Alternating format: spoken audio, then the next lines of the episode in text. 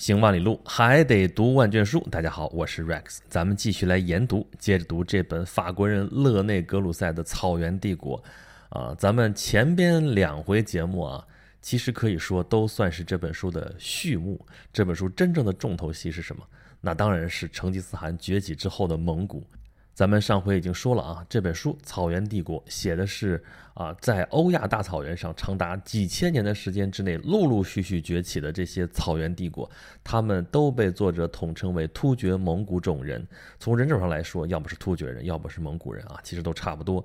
但是啊，只有在这次我们在说的这个成吉思汗蒙古人，才是我们熟悉的蒙古人。成吉思汗的崛起，其实跟咱们前边两期讲过的这个。老套的剧本啊，又是如出一辙啊，就是又一波游牧民族在这个欧亚大草原上兴起，然后他们攻进了这个农耕民族驻守的城市农庄啊，而这些农耕民族其实可能在这之前就是从草原上来的草原民族。那么对于成吉思汗来说，这就是女真人的金国啊，女真人其实不是严格意义上的游牧民族啊。啊，女真人还有后来的满洲人，其实他们都是渔猎民族啊。咱们之前的节目里边说过，游牧民族和渔猎民族的区别啊。从笼统来说，都可以说是游牧民族，但是渔猎民族他们是猎人，跟这个放牧的这个 游牧民族还是很不一样的。但是笼统来说，都可以算是草原民族。其实女真人之前已经走过那么一遭了啊，已经照这个剧本演过一遍了啊。他因为他们推翻的就是草原民族契丹民族，对吧？然后他们占领了契丹故地，占领了中国的北方，然后他们也开始汉化了啊。他们是草原上的宗主国啊。这个时候草原上的蒙古部落就是四分五裂啊。他们最好一直四分五裂下去，对于金朝的皇帝来说才是最安全的。但是成吉思汗出现了，铁木真。他统一了蒙古草原，在一二零六年的时候成为蒙古大汗，这就是成吉思汗。当然，这个过程其实挺曲折的啊。具体的过程，请参考《射雕英雄传》。如果你看不进去是史书的话，你可以去参考一下《射雕英雄传》。小说里边总是看起来容易一点的啊，而且总算这小说里边大概的历史脉络还是对头的。啊，铁木真啊，他跟王罕的关系啊，他跟他的安达啊，这个扎木合的关系啊，还有他手下的大将什么博尔忽、博尔术，还有哲别什么什么的啊，还有他的儿子们啊，术赤、察合台、窝阔台、拖雷啊，这些都是实有其人的啊。那事儿的大概的这个走向也是对头的，只不过里边怎么诶，怎么混进了奇怪的东西啊？就是怎么就在这一堆蒙古人当中出现了一个中原汉人，还是南宋的汉人啊？还跟托雷结为了安达，而且在蒙古人第一次西征的时候攻打花剌子模国的时候啊，做出过重大的贡献。这人是谁啊？哈哈，就是郭靖啊。当然这都是小说家言啊，但是他的基本的背景历史的脉络还是对的。可是你要真的指望着读小说学历史的话，哎呀，这事儿咱就歇了吧。啊，还是有空的话多读几本正儿八经的书啊，正儿八经的史书，这才算是一个至少正儿八经的态度吧。简单来说，在十三世纪初，成吉思汗治下的蒙古人强势崛起，达成了统一。统一之后的蒙古人就变成了草原上一股非常可怕的力量啊！从东到西，这是席卷了整个漠北，而且远远还不止。在成吉思汗活着的时候啊，这已经把金朝打得基本上残废了。成吉思汗已经基本上征服了中国的北部。而且向西征服了西辽啊，咱们上一次已经讲过了。辽朝灭亡的时候，耶律大石带着一帮啊，这个辽朝的贵族，到了现在大概新疆，还有再往西咸海之类的这个地方，建立了一个西辽政权啊，在国外的史书上叫做喀拉契丹。就这么契丹人的一支余部啊，在中亚当时就成了霸主啊，就是成了附近很多国家的宗主国。但是好景不长，后来蒙古人崛起之后，喀拉契丹就成了蒙古帝国的一部分。那么再往西，就是刚才说的花剌子模国。成吉思汗攻灭了花剌子模国之后啊，他的触手已经是到达了中亚、西亚的这样的地方啊。而这个时候，他又回师到了中国，他死在了灭西夏的这个行军路上。成吉思汗在位的时候啊，蒙古帝国的疆域并没有达到最大，但是他奠定好了一切。下边就是各位蒙古王公的故事了。首先是成吉思汗的直接继承人啊，他生前指定的继承人是三儿子窝阔台。啊，因为老大术赤啊，这个出身有点不清不白啊，老二呢察合台这性格又太暴力啊，跟这个兄弟们有矛盾。啊，老四呢这个拖的又太小了啊，所以啊，大家公认老三窝阔台，这是成吉思汗的继承人。那么在窝阔台在位的时候啊，蒙古人进行了第二次西征啊，就是成吉思汗那次算第一次，那这次算是第二次啊，称为长子西征，就是各个部落的蒙古王公啊，都是选他们的长子出来带兵出去历练历练。那么这次行军的统帅是谁呢？就是拔都，拔都是术赤的儿子，所以这次西征也叫做拔都西征。这次兵锋所向是哪里呢？直捣欧洲，一直打到了东欧，打到了匈牙利，打到了布达佩斯。然后阻挡他们兵锋的，其实并不是欧洲什么人，而是正当他们势如破竹的时候，他们收到了窝阔台大汗的死讯。那么这些蒙古王公都无心恋战啊，就撤回来了。但是撤回来之后，他们已征服的土地啊，这地方就建立了蒙古人的统治，日后就成为了。所谓四大汗国里边的钦察汗国啊，这个首领就是把都啊。那么西征大军回来之后啊，要屹立新的大汗啊，他们立大汗都得各个部落得推举啊。虽然你是谁谁谁有法理继承权，但是也得各个王公都承认才行。那么就折腾吧，折腾了好久之后啊，啊这个汗位呢就从窝阔台系转移到了托雷系，就成了托雷的子孙来继承这个汗位。先是托雷的大儿子蒙哥。蒙哥汗在位的时候，蒙古人又组织了第三次西征。这次西征的主帅是谁啊？是他的弟弟啊，叫序列兀。序列兀在向西征的时候，这个主攻方向就不是欧洲了，而是西亚，就是现在的伊朗、伊拉克啊、叙利亚这些地方。西征大军是灭掉了阿拉伯帝国阿巴斯王朝啊，还记得阿巴斯王朝吗？就是咱们上一期节目里边讲到啊，跟唐朝争夺这个中亚霸权的那个阿巴斯王朝。当时阿巴斯王朝正是如日中天，刚刚兴起啊，七星也勃焰啊。这个时候是七王也呼延，就缩在巴格达城周围啊，能管住附近一片地方就不错了啊。蒙古人一来啊，干脆就把他灭掉了啊。但是蒙古人再往西跟埃及人打仗的时候，其实吃了点亏啊。但是呢，这个西征势头仍然很强劲啊。这个时候又有人出来阻止西征的进程了啊，又是不是敌人，而是自己人。这个皇帝又去世了啊！蒙哥汗死了，死在哪儿了啊？不是死在襄阳城底下被杨过拿石子儿给 砸死的啊，是死在合川钓鱼城，现在是属于重庆市的管辖。大家从这事上是不是能看出点什么来啊？后面这两次西征。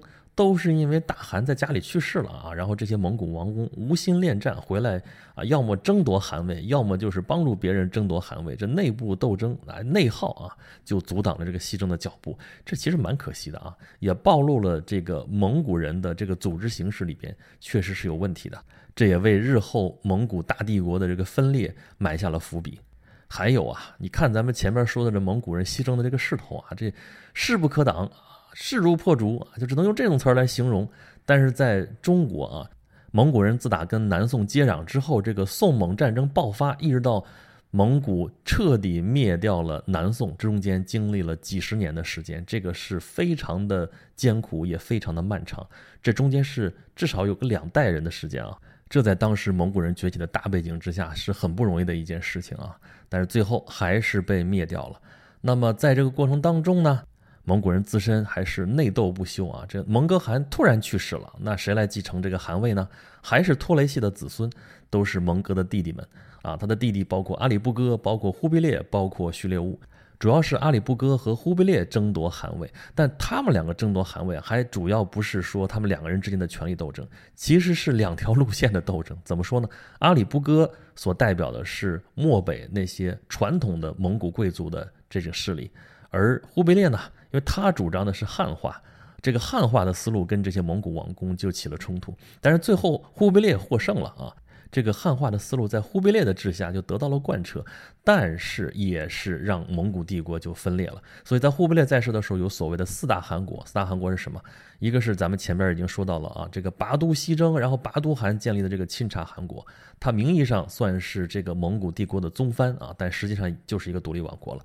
然后呢，因为忽必烈上位的时候得到了序列兀的大力支持啊，所以序列兀西征所攻下来的那个啊伊朗，然后伊拉克，然后就是中东那些地盘，就建立了一个新的帝国，叫做伊尔汗国啊，名义上也是向这个蒙古大汗忽必烈大汗称臣，但实际上也是一个独立王国。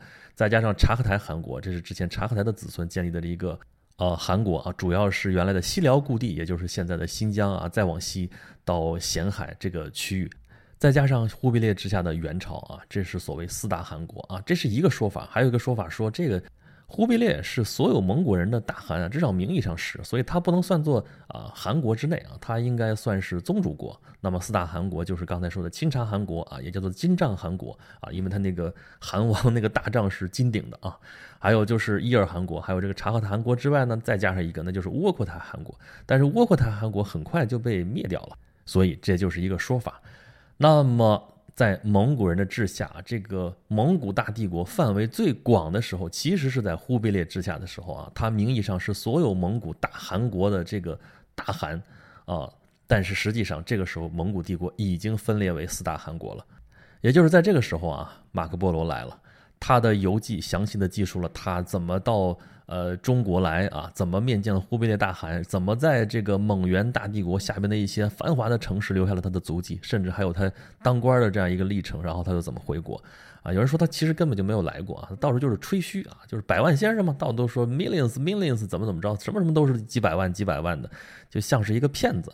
但是他仍然给我们留下了很多不可思议的文字记载。这就是西方人眼中的蒙古大帝国。而这时候的西方人在干什么呢？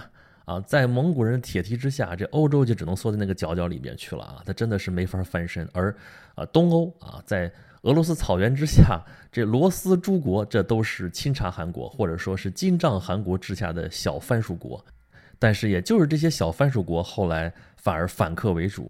因为蒙古人还是之前那个通病啊，就是他到处要分封自己的子弟，这子弟越来越多啊，这些王公越来越多，互相之间就有矛盾，有矛盾就有征战，有征战，这蒙古人这个团结就逐渐被打破啊。所以，在忽必烈大汗的时候啊，这那么庞大的蒙古大帝国，在很短的时间之内啊，也就一百来年吧，逐渐分崩离析，这也跟他们的本土化政策有关系啊。这蒙古人他们统治的。异族实在是太多了，他们在哪一个为主体的一个地盘儿他就接受了当地的文化。比如说，这个忽必烈就在中国，这既是蒙古的大汗，又是中国的皇帝。那么慢慢的，他就变成了中国的皇帝。